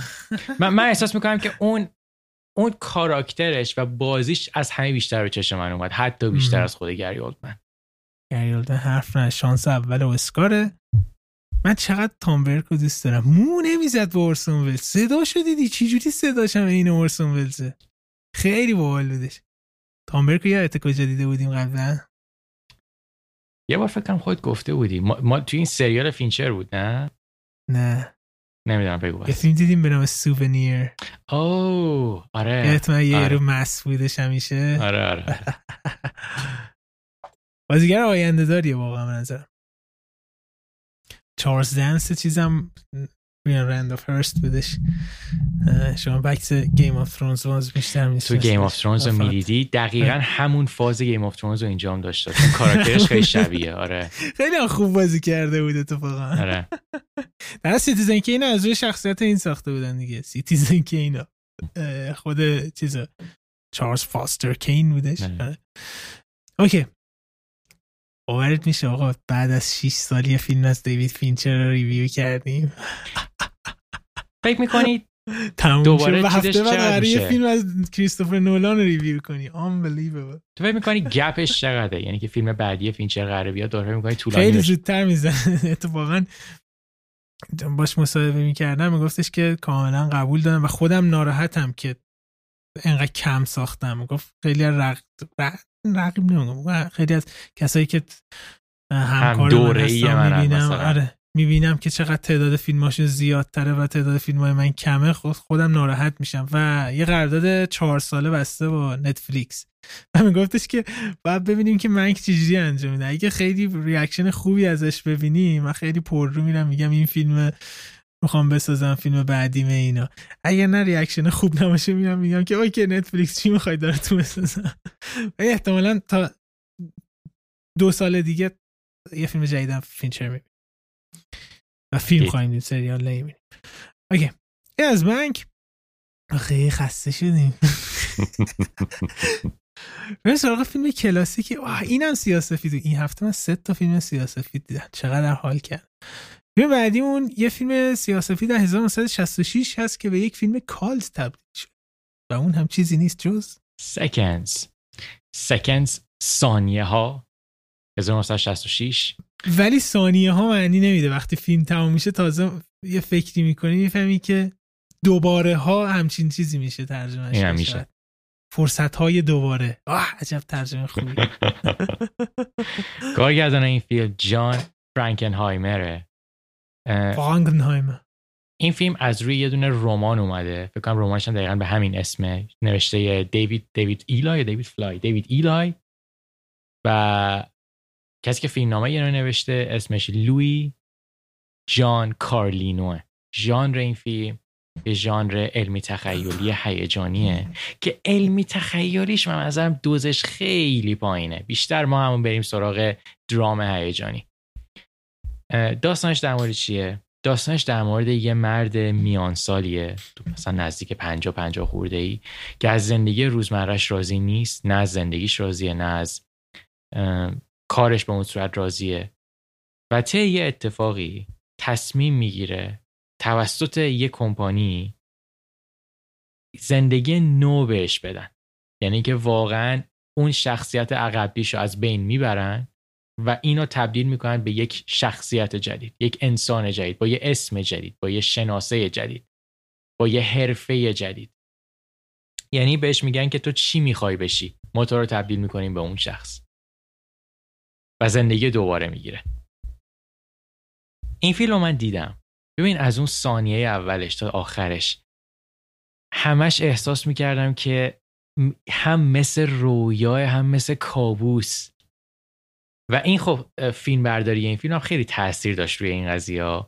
ولی در کل تجربه خیلی لذت بخشی بود برای من. توی خود حرف بزن. آره سکنز این فیلمایی بودش که می‌بینی میگی که آقا بیشتر توی این یونیورسی که درست که توی این دنیایی که درست کردی من خیلی می‌خوام بیشتر باشم بیشتر داستان بدونم. سکنز یکم در مورد تاریخچه صحبت کنیم. کالا جان فانکنهایمر زیاد اون زمانی که اینو ساخته بودش مثلا معروف نبوده آنچنان. و این فیلم هم توی کن میادشون سال کن 66 و این فیلم میاد تو کن اتفاقا زیاد باش حال نمی‌کنن حتی مثلا بلند میشن بو می‌کنن و میرن اینا. ولی این فیلم تبدیل میشه به فیلم کالت. و مثلا خیلی از های بزرگ من دیدم که خیلی دلشون می‌خواسته که چیز کنن. یه ریمیکی ازش درست کنن حتی مثلا. مثلا من این فیلم رو می‌دیدم می‌گفتم این فیلم خوراک ریمیک کردنه. حالا می‌رسیم بهش که چرا. ولی میگم خیلی معروف میشه. یه ساختار خیلی شبیه به یک قسمت طولانی از Twilight Zone هستش به نظر من دقیقا. خیلی ترکیب خیلی جالبی از sci-fi داره با دراما. و خود فرانکنهایمر بعد از اینکه حالا مثلا فیلم boo میشه توی کن و اینا میادش میگه که مشکل این فیلم بخش دومش بودش. مثلا یه opening خوبی داشت یه ending خوبی داشتش. که من خیلی متعجب شدم چون به نظر من جذاب ترین بخش این فیلم بخش وسطش بودش. همون جایی که خود کارگردان میگه ضعیف بوده. که در اصل میاد میگه که okay این آدمه مثلا به زندگی خوبی می‌رسه ولی یه سری اتفاقات میفته اینا. مخصوصا یه سکانس پارتی داره. چقدر در مورد پارتی صحبت یه سکانس پارتی داره. چقدر جذاب بودش اون editing ش فیلم برداری acting ش گفته میشه حتی بازیگرا واقعا مست بودن توی اون. غیر از اون واقعا بعیده. خیلی پارتی بودش ولی این ایراد نیستش. وقتی میگم خیلی من دوست دارم ریمیک اینو ببینم شاید مثلا من خودم دوست دارم مثلا اینجوری ببینمش. اینی که خیلی بیشتر دوست اون بخش وسطش رو طولانی تر می بودش و میگم اسپویل نمی کنی پایان فیلم خیلی به نظر من مفهومی و حالا بگیم چی بهش میگن؟ مربوط به سینمای هنری گونه تمام میشه. ولی من خیلی عجیب دوست داشتم که اونجوری تموم نمی‌شد. اتفاقا اتفاقا گیشه ای تمومش میکردش. ولی با این حال فیلمی هستش سکنز که you will enjoy every second of it. اینم از اون دست فیلمایی بود که من هیچی در موردش واقعا نمی‌دونستم. می‌دونستم که خیلی از کارگردانای بزرگ دوست دارنش. موقعی که این فیلم رو داشتم می‌دیدم و المانای سورئالش هی بیشتر رو می اومد ببین هم من یاد Twilight Zone میافتادم هم یاد کارهای جوونی های دیوید لینچ. نمی‌دونم تو این قضیه رو داشتید خود آره آره آره. مخصوصا اون اول فیلم اون ایجنسیه مو آره. نمی‌زد کار لینچ. آره. این در کل از اون دسته فیلماییه که موقعی که تموم شد من مثلا داشتم فکر می‌کردم گفتم من از این سوالا رو من قطعا از حمید می‌خوام بپرسم. یعنی فیلمه برای من سوال هی به وجود می آورد که که اگه یه روزی واقعا همچین تکنولوژی باشه همچین کمپانی باشه. تو دوست داری که یه شخصیت از صفر اون چیزی که رویاته برات بسازن و تو بری تو اون؟ ببین این, آره این همش سوالایی بود که فلسفی تو ذهن من میومد. چون واقعا انگار که ولی خیلی جالبه این قضیه. من, من میگم که آره من دوست دارم این کار رو انجام بدم. ولی این فیلم میاد یه چیز دیگه ای و می‌خواد سعی کنه بگه. میگه اگه اینجوری که حالا نمی‌تونیم بگیم اسپویل فیلمه. تو حالا با توجه که فیلم دیدی تو چی تصمیمت مثلا؟ این واقعا واقعا. واقعا برای من پنجا پنجاه. یعنی که من موقعی که فهمیدم آره آدم می‌تونه می‌تونن تبدیلت بکنن به اون شخصیت رویایی که تو می‌خوای. گفتم خب این که خیلی خوبه که. ولی بعد از یه مدتی گفتم که اگه من از صفر بشم واقعا آدمی هستم که تمام گذشتم رو بتونم شیفت دیلیت بکنم. از, از صفر بخوام همه چی رو بسازم مشکل من اینجا شروع میشه. آره اینم واقعا یک چی بهش میگم وابستگی احساسی آدم داره. خیلی آدم بیشتر در مورد این قضیه متوجه میشه وقتی فیلمو می‌بینه. حالا spoil نمی‌کنی. ولی واقعا Seconds رو پیشنهاد می‌کنیم یه فیلم کلاسیک cult فوق که امیدوارم زودتر چیز کنن یه remake چیز کنن remake ازش بسازن okay. این از Seconds 1966 مشاقه یه فیلمی که من دیدم تو نیدی قرار بود هر دو تا ببینیم. ولی تو نیدی منک کار من رو خراب کرد. تقصیر منکه. آره منک باعث شد که من این هفته جانگل لند دیدم. آرنو ندید. آرنو شد هاوس رو دید. من ندیدم. به خاطر منک بوده اینا. من راستیتش اومدم. البته این یکی از فاکتور بود. من گفتم خب بین این دوتا فقط من فرصت می‌کنم یکی میرم گفتم فکر می‌کنم آرنو شد هاوس رو ببینید و من جانگل لند خیلی دوست داشتم ببینم چون دلیل اصلی من این بودش که چارلی هانم بازی کرده بودش و بخاطر اون خواستم ببینم. و فیلم رو دیدم. یه درامایی هستش که واسه آمازونه. در مورد دو تا برادر هستن که این برادر یکیشون بوکسوره که نقشش رو جک کانال بازی کرده و یکیشون یه نمیشه کوچ میمونه که بوکسور نیست برادر بزرگتره هستش که چارلی هانم بازی کرده. و اینا قصدن که سفر کنن یه سمت دیگه ای از آمریکا سان فرانسیسکو که یه مسابقه بوکس این برادر انجام بده. ولی اینا به شدت فقیر هستن و درگیری یه سری داستانه خلافکارانه و اینا میشن که مجبورن یه دختره رو هم با خودشون ببرن. فیلم عملا یه road trip هستش. یه فیلم road trip هستش. یعنی سفری هستش از یه سمت آمریکا به سمت آمریکا که با این س... حول این سه تا کاراکتر میگرده. دو تا داداشا و این دختره. و تا الان فکر خیلی متوجه شدی که خیلی فرمولا شبیه Fighter میمونه. من گفتیم دیوید او راسل اولش Fighter و دیوید او راسل. ولی فیلم خیلی کوچولو هستش خیلی یه درام کوچیکی هستش که ببین از نظر من یه فیلم بودش که ببینید تا تا اصلا ضرر نمی‌کنه. و اینکه اوکی لذتش هم می‌بری. من دوست داشتم. مخصوصا هم به همون دلیلی هم که اومده بودم چارلی هانم عجب بازی کرده و خیلی خوب بود. ولی چیز ویژه ای نره و چیزی از دست نمیدی اگه نبینی. الان خصوص که خیلی داستانش کلیشه ای هست. یعنی صد هزار بار همچین داستانی رو دیدیم. هم کلیشه ای هست. و کارگردان فیلم مثلا شوق و ذوقی نداره. من بارها بارها سکانس های مختلف میدم گفتم وای الان می‌تونی همچین کاری انجام بدی. مثلا یه سکانسی هستش میگم اینم بدون اسپویل. دختر با پسر دارن میرخصن و شروع کنن رقصیدن یه چند ثانیه فقط نشون میده. اونم از یه چیزه. شات دور هستش. یه لانگ شات داره نشون میده. گفته این فرصت فوق العاده ای بود که یه رقص عجیب غریبی درست کنی یه چیز با مزه گرمی درست کنی بین این دوتا کاراکتر که بیننده وقتی که فیلم بلند میشه میره میگه اینجا فیلم اونجا مثلا اینجوری رقصن چقدر بال بدش. کمک می‌کنه فیلم گرمتر خیلی به یاد موندنی تر باشه ولی چرا مثلا دوربین گذاشته لانگ شات به خاطر اینکه یه فریم خیلی خوشگل در آورده بود که هیچ کمکی نمی‌کنه. از لحاظ تکنیکی گفت نه مثلا فیلم برداری بالی داره ولی هیچ تاثیر داشته و این فیلم پر از این اشتباهات بودش. و فیلم نامه انگار که یه درافت نوشته شده دیگه ادامه ندادم مثلا یه بار دیگه نگاه کنم میگه ها اینجا میشه اشکال داره خوش کستش. بعضی بازیگرا به غیر از چارلی هانم یه نمه. آماتور می‌زنن. چی؟ میگم آماتور بودن یه سری بازیگراش.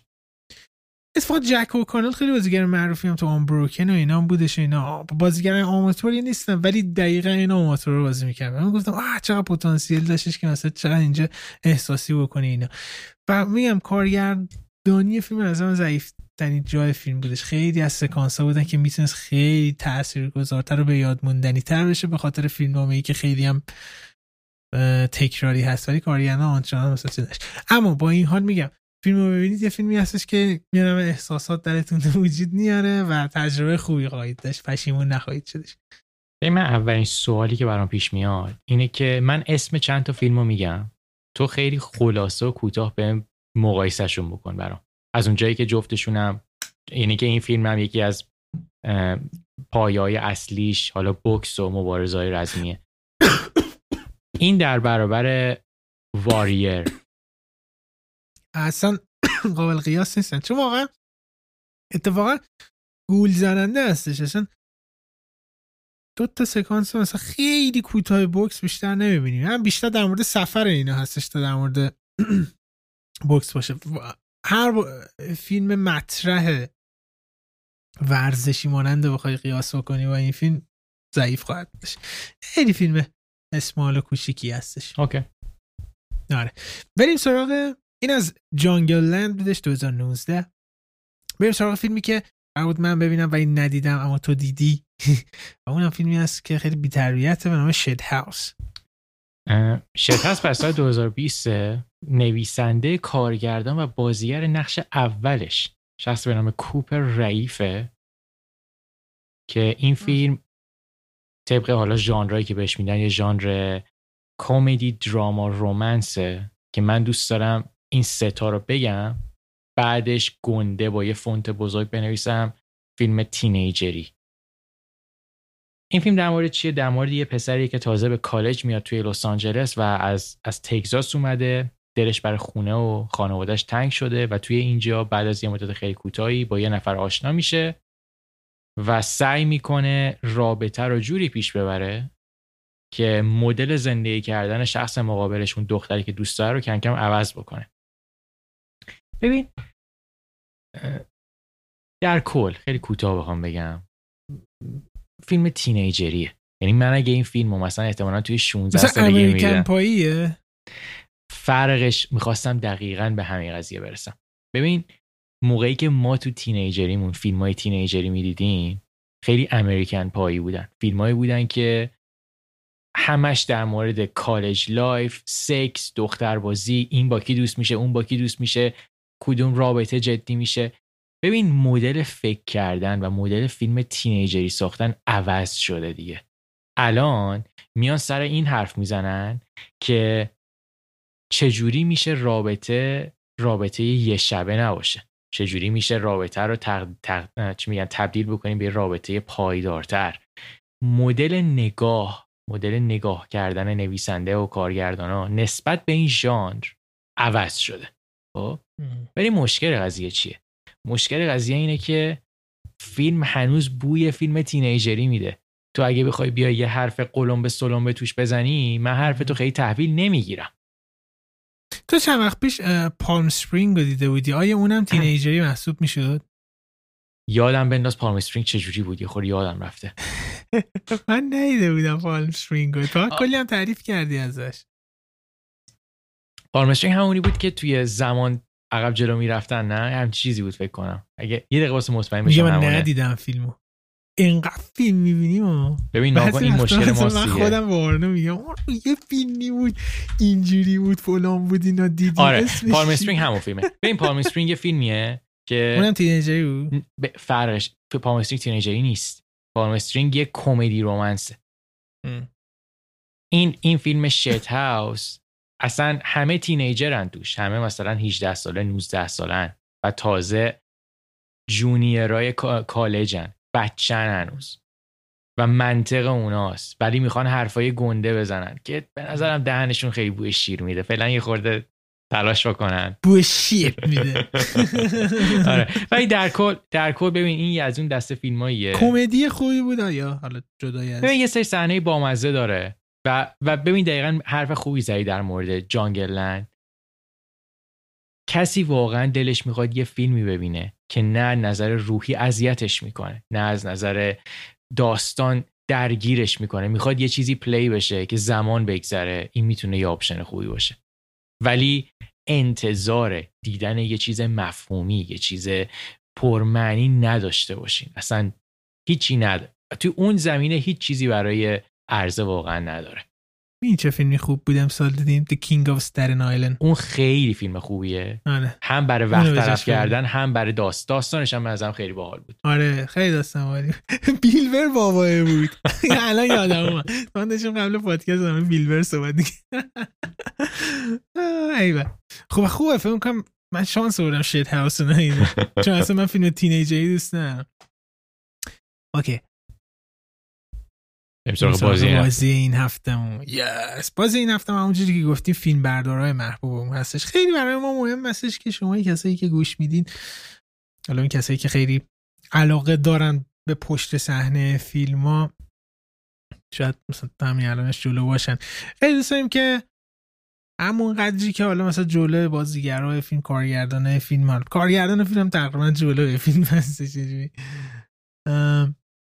با این آشنا هستیم مثلا فیلم برداری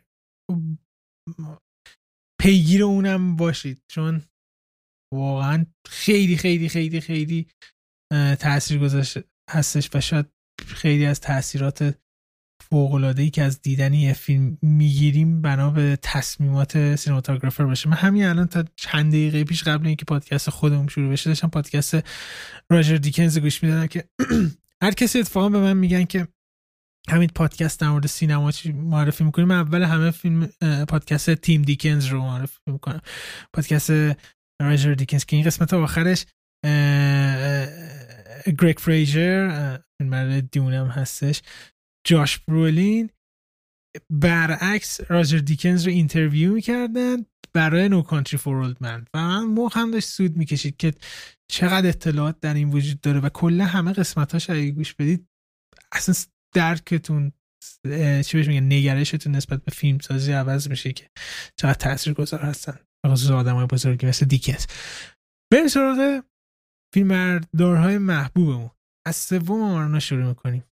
ببین سوم من یکی از مهمترین فیلم بردارای تاریخ سینماست که ایتالیاییه و و اکثر کارهای مهمش با برناردو برتولوچی بوده. اتفاقا چند پیش فیلم ازش دیدیم راجبش صحبت کردیم. فیلم Conformist رو دیدیم که این آها Conformist بودش. آره آره آره آره. اسمش یادم رفته. ویتو... ویتوریو استورارو. ویتوریو استورارو این در مورد فیلم بردار یا حالا سینماتوگرافر تو خیلی خوب مقدمه رو گفتی. یه چیزی من دوست دارم یادآوری بکنم به حالا به کسایی که گوش می‌کنن. اگه شما یه فیلمی رو می‌بینید که از نظر بسری از نظر کادربندی تمام چیزایی که ماها می‌بینیم و حس می‌کنیم اینا شاید تا یه حد خیلی زیادی شاید واقعا مثلا تا 70 درصد 80 درصد هنر فیلم برداره تا خود کارگردان. فیلم برداره که میاد می‌بینه و تصمیم می‌گیره که ما چجوری این صحنه رو فیلم برداری بکنیم. برای همینه که اینقدر نقش مهمیه ولی همیشه میره زیر سایه کارگردان. من حتی یادم بگو بگو. نه نه نه ادامه بده. من در راسته حرفت می‌خواستم چیزی بگم. به من حتی یادمه که توی یه سری از کلاس های سینمایی که ما داشتیم یکی از استادامون با قاطعیت این حرفا می‌زد. می‌گفت کارگردان بدون فیلم بردار خوب هیچی نیست. فیلم بردار خوبه که می‌تونه فیلم اونو واقعا اونجوری که می‌خواد به تصویر بکشه. که این حرف خیلی مهمیه به نظر من. اینو خواستم بگم. همین چند روز پیش با دیوید فینچر مصاحبه می‌کنم. میگن که به صورت کلی به اون یه فیلم ساز نظرت راجع به ورسون ولز چیه؟ میگه که یه حرف جالبی می‌زنه فینچر. میگه اورسون ولز یک فیلمساز فوق العاده خوب بودش ولی اون خدای سینمایی که فکر می‌کنیم نبودش. میگه به این خاطر هستش که توی 24 سالگی اورسون ولز میادش میگه که من فکر می‌کنم پشت صحنه هر فیلمی رو میشه توی یه روز یاد گرفت. مثلا فیلم برداری رو میشه یه صبح تا ظهر یاد گرفتش. بعد گفت فی خود فینچر میگم می‌گفت فقط یه احمقه که توی سن 20 سالگیش هستش همچین حرفی می‌زنه. و میگفتش که Citizen Kane نصف موفقیتش به خاطر فیلم برداری گریگ تالند بودش. بعد که میگه گریگ تالند میگه اوه اوه گریگ تالند همینجوری فقط صحبت می‌کنه. و دقیقا در راستای حرفی که زدی بودش. ببین ویتوریو استورارو خیلی حالا لقبش بهش میگن بهش میگن که نقاش ایتالیایی. ویتوریو یه چیزی که خیلی براش مهم بوده رنگ رنگ بندی تصاویر بوده. کلا یکی از مهمترین فیلم های سینما Apocalypse Now ه فیلمی که فرانسیس فورد کاپولا ساخته و فیلم بردار اون فیلم هم ویتوریوه. انقدر که اون فیلم از نظر جلوه های بصری انقدر نظر رنگ بندی زیباست. واقعا هر صحنهش آدم می‌تونه pause بکنه و اسکرین شات بگیره بذاره پشت کامپیوترش دسکتاپش بذاره. ببین ویتوریو به چند تا چیز خیلی اهمیت میده. یکی قضیه رنگ بندی بود. یکی قضیه اون shot ای بزرگی که می‌گیره و لطافت تصویرشه. یعنی حتی تصویر جنگی رم عین یه تصویر عاشقانه در میاره. یعنی چیزی کاری می‌کنه که آدم واقعا چشش لذت می‌بره از دیدن اون صحنه. ویتوریو سه تا اسکار گرفته و یکی از پر افتخارترین فیلم بردارای تاریخ سینماست. این گزینه و با اینکه 80 سالش هستش همچنان هم داره چیز می‌کنه فیلم کار می‌کنه. 2020 هم فیلم داشته و چهار تا پروژه دیگه هم داره در آینده. واقعا 80 سالش بوده همچنان ادامه بده. انتخاب خیلی خوبی بودش. مثلا لاس امپرور هم هستش اشاره نکردی. لاس فیلم برای لاس امپرور هستش و در مورد اون زیبایی و رنگی هم که دارید کنید که بهترین مثلا آپوکالیپس ناو دقیقا. و خیلی خیلی انتخاب خوبی به اون قسمت هم فکر کنم که اتفاقا در مورد کانفرمی صحبت می‌کردیم در مورد این هم صحبت کردیم که ایتالیایی کلا خیلی بهش میگن یک روح دراماتیک توی فیلم برداریشون دارن و خیلی شاعرانه بهش میگن فیلم برداری می‌کنن و دقیقا موضوع صدق می‌کنن. خب عالی بودش. انتخاب سوم تو چیه؟ انتخاب سوم من چجوری می‌تونم بد... می‌خوام hint بدم؟ چجوری hint بدم؟ فیلم بردار کوئن‌هاس وقتی که راجر دیکنز سرش شلوغ باشه. تو داری در مورد برونو دلبونل حرف می‌زنی. برونو دلبونل اتفاقا بر... نه برونو فرانسوی اومدم بگم ایتالیایی. آره برونو فرانسوی. برونو دلبونل از فیلمایی که مثلا بخوایم معرفی کنیم مثلا فیلم املی. اکسنت هم درست املی بودش. خیلی از فیلم های جدید چیز نیرو کارگردان چی بودش؟ یادم رفتش. بابا چیز ساخته بود دیگه. Edward Scissorhands ساخته بود. تیم برتون. تیم برتون. آره، فیلم فیلم های مثلا از 2000 به بعد تیم برتون دیگه برونو کار کرده بودش. Harry Potter Half-Blood Prince مثلا بوده. و Darkest Hour بودش و وقتی که فکر می‌کنم بار دومی بودش بار اولی بوده که دیکنز فیلم بردار کوئنا نبوده. بردار کوئن اون زمان که داشتن Inside Llewyn Davis کار می‌کردن دیکنز داشته Skyfall رو فیلم برداری می‌کرده. اصلا چیزی نمی‌تونسته بیادش. و اینا میرن سراغ برونو دلبونل و Inside Llewyn Davis رو با اون می‌سازن. که بعد دیگه کلا دیگه فقط با برونو کار می‌کنن. Ballad Buster Scruggs با برونو کار می‌کنن و مکبث جوئل کوئن هم قراره که برونو کار بکنه. چیزی که در برونو برای من خیلی جذاب هستش من دوست دارم توی لنز این آدم زندگی کنم. تصاویری که داره دقت کردی حالت رویایی ماننده انگار که آب ریخته باشی و رنگا یه نمه مثلا پخش شده باشن. اینو داره و همه چیز sharp نیستش. و در نتیجه همین قدم اولی که برونو برمیداره نسبت به حالا بگیم که تصویری که داره یه uni... یک جهان دیگه رو خلق می‌کنه. و این دقیقا جادوی سینما هست که توی جهان دیگه ای میری. و نورپردازی که داره سبک نورپردازیش خیلی جالبه که معمولا آنچنان از ambient light استفاده نمی‌کنه معمولا از یکی دو تا source استفاده می‌کنه ولی خیلی سعی می‌کنه چه بهش میگن تمیز و خیلی سینمایی و عین تابلو نقاشی در بیاره اونو مثلا برای من بهترین ظاهر بین تمام فیلم های هری پاتر همون Half-Blood Prince ی بودش که برونو کار کرده بود. با اون فضا dark ش هری پاتر رو چیزی تلفیق کرده بود با universe خودش خیلی جذاب بودش و یکی بهترین ترکیبا میشه هم کاراش با تیم برتون اشاره کردش که مثل Dark Shadows بودش و Big Eyes هم حتی من خیلی دوست داشته بودش. زن همین خیلی فیلمبرداری یونیکی هستش. برونو دل مطمئنا تمام اینجوری هستش که تلویزیون باز کنی یه فریم ببینیم که اه اینو برونو دل فیلم برداری کرده. کاملا یونیک هستش. من اولین باری که امیلی رو دیده بودم اولین چیزی که مبهوت شدم از نحوه فیلم برداری این فیلم. گفتم که چقدر فرق می‌کنه. من تا حالا هم چیزی واقعا ندیده بودم. رنگ بندی مدل حرکت کردن دوربین اون کلوزاپ هایی که از صورت می‌گیره بعد حالا میره مثلا میره روی اشیا و حیوونا. تا در مورد اینستا لوین دویس یه چیزی گفتی. الان من می‌خوام اشاره بهش بکنم. چقدر خوشحالم که راجر دیکنز اون کار کارگردانی نکرد. ببین اون فیلم برداری نکرد. اون فیلم برداری نکرد. ببین اون داستان اون داستان داستانیه که دلوانل باید فیلم برداری آره. بکنه.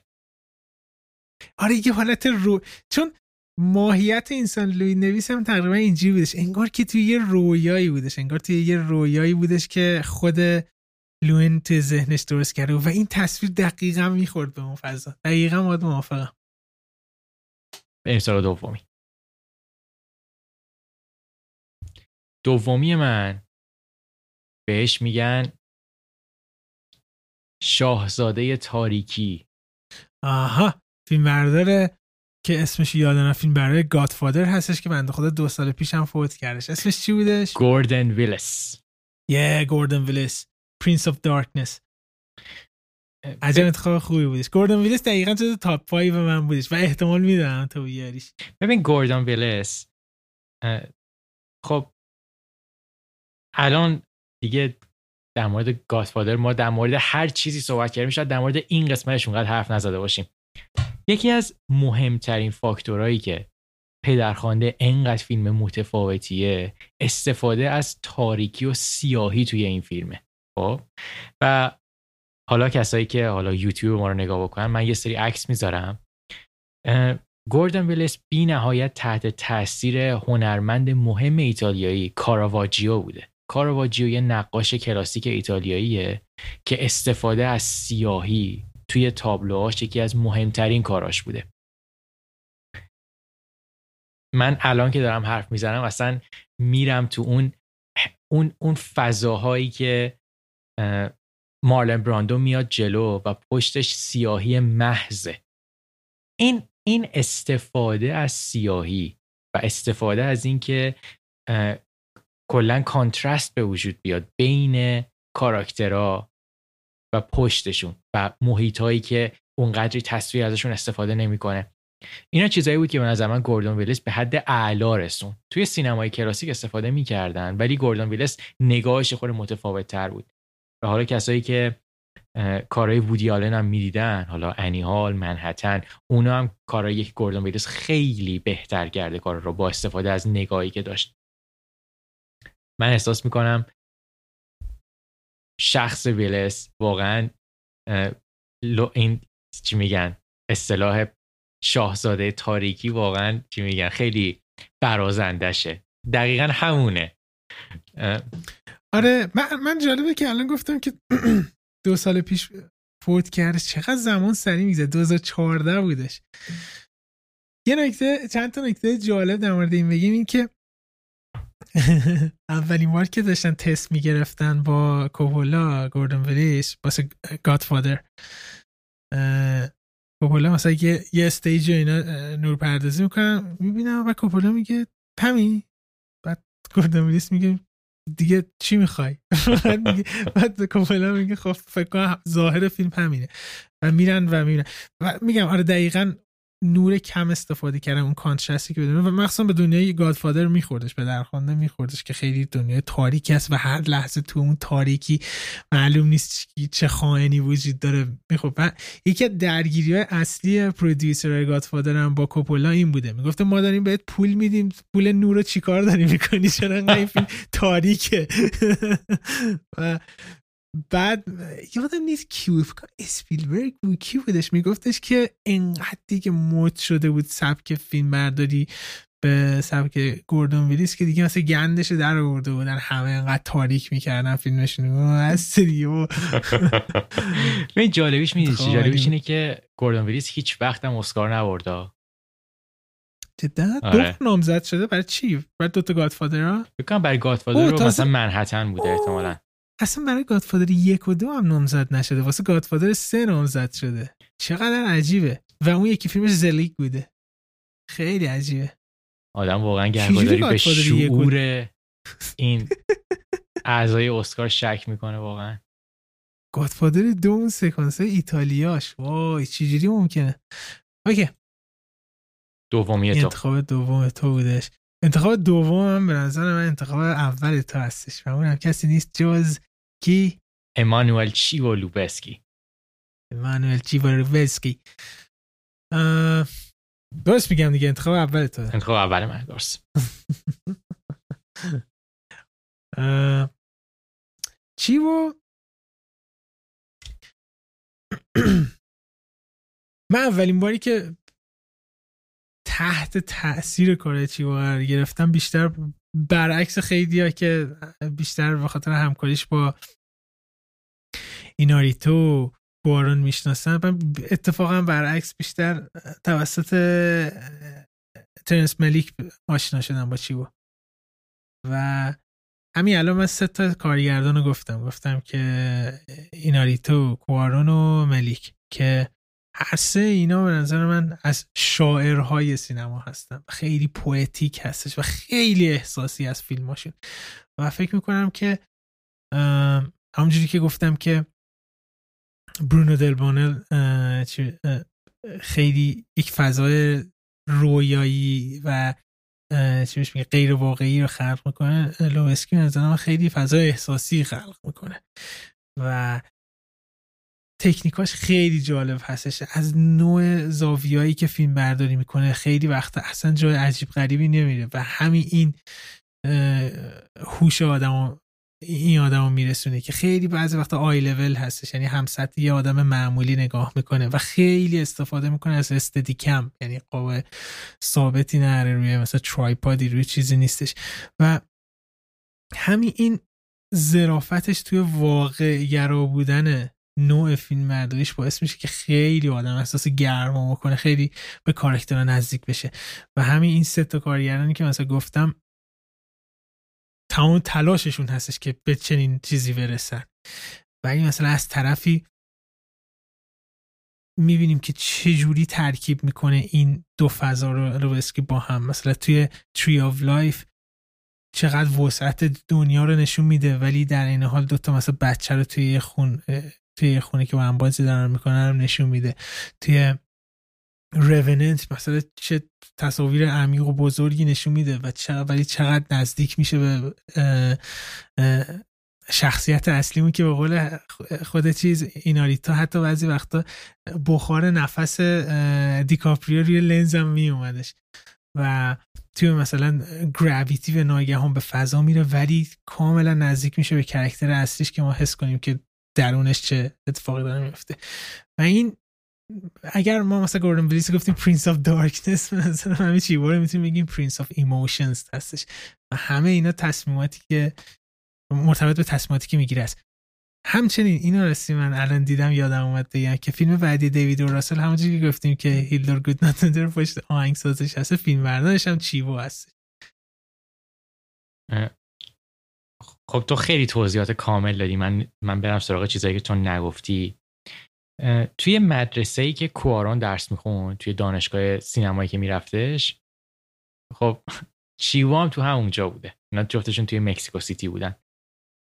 و کوارون هم اونجا بوده ولی هم کلاس اینا نبوده. این دوتا هم کلاسی بودن. کوارون یه حرف خیلی جالبی زد. گفتش که خب من یه یه سری فیلم برداری کرده بودم. بعد برای یه پروژه حالا دانشجویی کوچیک موچیکی چیوا رو آوردم که چیوا اون کارو بکنه. گفت چیوا فیلم برداری کرد؟ و من فهمیدم که فرسنگ ها از من جلوتره. توی درک تصویر توی توی نحوه فیلم برداری گفتم که خب من میچسبم به کارگردانی فیلم برداری مال تو باشه. من اصلا نمی‌خوام دیگه وارد دنیای تو باشم ببین چیوا درست داری میگی. چیوا کسیه که تصویرش انگار روح داره. یعنی تو موقعی که از یه از یه مکالمه معمولی توی بردمن این همه مکالمه معمولی هست. ولی جوری فیلم برداری می‌کنه که تو احساس می‌کنی انگار تو وسط اونایی. تو قسمتی از اون داستانی. و این هنر چیوه اینی که چجوری ما رو واقعا ببره توی اون دنیا. از از پرسپکتیو های مختلف از نگاه های مختلف. اون کلوزاپ های, های خیلی خوبی که می‌کنه. حالا من به عنوان جایزه برای طرفدارامون چیو کسیه که اینستاگرام هم داره. و توی اینستاگرامش عکسایی که می‌گیره یعنی عکاسیایی که می‌کنه اونا رو توی اونجا می‌ذاره. من لینک اینستای چیبور هم می‌ذارم کسایی که دوست دارن برن و از عکاسی اینا دارم لذت ببرن. تبلیغ آیفون جدید دیدی که چیبور با آیفون گرفته بود؟ دیدمش. ببین کاملا معلومه با گوشی هست و ولی مخ آدم سود می‌کشه که با همون لنز کوچیک یه آیفون چه تبلیغی درست کرده. فوقالعاده بودش. و اینم اشاره بکنیم که چیوا تنها فیلم بردار تاریخ هستش و فکر می‌کنم تنها اصلا کلا انسان تاریخ باشه که سه سال پشت سر هم اسکار گرفت. 2014 گراویتی رو برد سال بعدش بردمن رو بردش سال بعدش روننت رو بردش. و یه چیزی بعد اشاره بکنیم که این کارگر این فیلم بردار انقدر قوی هستش. جخشم پال تاماس اندرسون گفته بود که صبر نره باش کار کنه. اشاره ای بکنیم به داریوش کنجی خودمون که ایشون هم فیلم بردار خیلی خوبی هستش. من دلم می‌خواست تو لیستم من اگه لیست رو از سه مثلا می‌کردیم احتمالا پنج من داریوش رو میآوردم. من هنوز که هنوز نمی‌دونم خونجی یا کنجی. من فکر کنم خانجی باشه. درسته؟ خانجی باشه؟ احتمالا نمی‌دونم. یار منو حمید آقا اینو بگیم. من یک سال پیش قبل از اینکه قسمت یک رو ما زد بکنیم من حمید گفته گفتم حمید یه جوری میشه داریوش آورد توی پادکستمون یه حداقل ده دقیقه باش صحبت بکنیم. حالا طبق اطلاعاتی که ما به دست آوردیم داریوش فارسی, فارسی صحبت کردن بلد نیست. انگلیسی هم بلد نیستش مثل اینکه زیاد خوب. و خیلی دست با شکسته صحبت می‌کنه. آره متاسفانه. این از این و انتخاب اول منم که می‌دونی دیگه کیه. راجر دیکنز. استاد راجر دیکنز هستش. این واقعا باید تشکر کنیم از آرنا که راجر دیکنز توی لیستش بودش ولی حذف که گفتش که کم بیشتر بکنیم لیست. راجر دیکنز از تمام فیلم های بردارن کوهن گرفته حالا غیر از که برونو کار کرده بود تا بلید رانر 2049 سیکاریو اسکای فال 1917 دیگه تا قبل از بلید رانر فکر کنم 17 بار 13 بار نامزد اسکار شده ولی نبرده بودش. ولی سر بلید رانر جایزه رو بردش و دوره دو سال بعدش سر 1917 دوره اسکار که خیلی خوشحال کننده هستش. راجر دیکنز واقعا اولین فیلم برداری بودش که منو علاقمند کردش به سینماتوگرافی و درک فیلم برداری توی یه فیلم و داستان سرایی. این و خیلی رفتن در موردش خوندن. مثلا این آدم کی هستش چجوریه و خیلی از سبک و سیاقایی که مثلا خود دیکنز داره و تاثیر مستقیمی داره توی داستان سرایی مثلا از خود این آدم یاد گرفتم. تو مثلا یه مصاحبه هایی هست یه مصاحبه ازش هستش که یه نفر داراش مصاحبه می‌کنه. بعد میگه که دیکنز میگه که بعد همیشه مخاطب رو بیاری توی همون صحنه. بیشتر هدفت این باشه. مثلا الان که داریم با هم مصاحبه می‌کنیم اینا. بعد میگه که خب اگه خود تو داشتی مصاحبه رو فیلم برداری می‌کردی چیکار می‌کردی؟ و دیگنز میگه که مثلا دوربین از اونجا برمی داشتم و کنار. میوردم میذاشتم این وسط توی این خط که حالت نزدیکتر و و یهو مسابقه قطع میشه. یهو برمیگرده اون کاری که خود دیکنز گفته بود انجام دادم پشت صحنه. و می‌بینیم واه چه تاثیر واقعا مهمی داشته. دیکنز یکی از امضایی که داره و خیلی هم توی پادکستش راجبش صحبت می‌کنه اینی که خیلی براش مهم هستش که محیط و جغرافیا رو به ما بفهمونه و کارکترها رو توی اون قرار بده و در نتیجه چی بهش میگن خیلی این سفری که دارن کاراکترها میره برای ما راحت باشه و به بهترین نحو این کار رو انجام میده و یکی از مهندس های سینماتوگرافی هستش. من امروز داشتم گوش می‌دادم باورم نمیشه. یه سکانسی توی نو کانتری من وجود داره که دنبال جاش برولین میافتن با اون سگه و ماشینه. اگه دقت کنیم اصلا حواسم نبودش. اون سکانس شب شروع میشه وقتی که تمام میشه صبح توی چند دقیقه. و این جهنم برای فیلم بردار که بتونه این continuity نور رو داشته باشه. برام گفت وقتی که از اون تپه که پایین میاد من گفتم که نور رو ولش کنید. خودم dawn درست کنم خودم طلوع خورشید درست کنم اون اون پشت چندین light چندین نور گذاشته بوده. یه کمی آورده بودش بالا. یه نمه خاکم می‌ذاره که لبه تپه رو خاک بیاره که نور می‌خوره. یکم چیش میگن؟ نرمش کنه. در نتیجه وقتی که تصویری که ما می‌بینیم که آه صبح شده. نور داره از اون ور میادش. و گریک فریجر فیلم رو میتریکس ها دون مخش سود کشیده اون گفت چجوری تو به همچین فکری رسیده بودی؟ انجامش بدی. نشون میده که چقدر از نظر تکنیکی راجر دیکنز دقیق هستش. ببین در مورد حالا این قسمت لینک برای پادکست راجر دیکنز هم می‌ذاریم. کسایی که علاقه من بودن برن حالا پادکست اونم نگاه بکنن.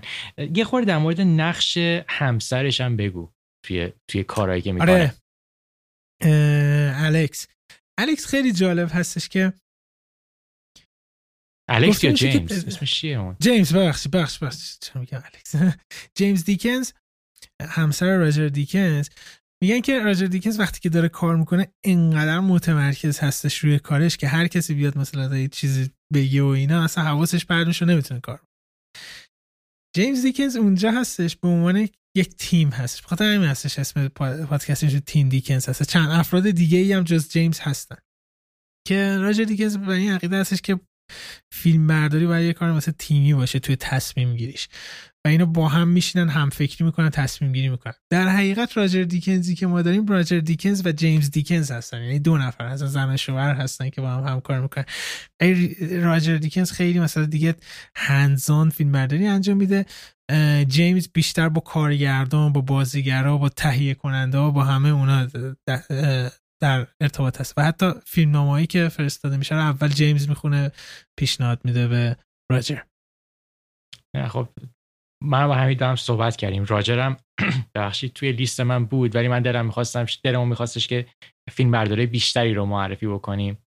راجر قطعا جزء بهترین فیلم برداره تاریخ سینماست و این آدم آدمیه که نگاهش نگاهیه که همه از روش درس می‌گیرن و سعی می‌کنن شبیه اون کاراشون انجام بدن.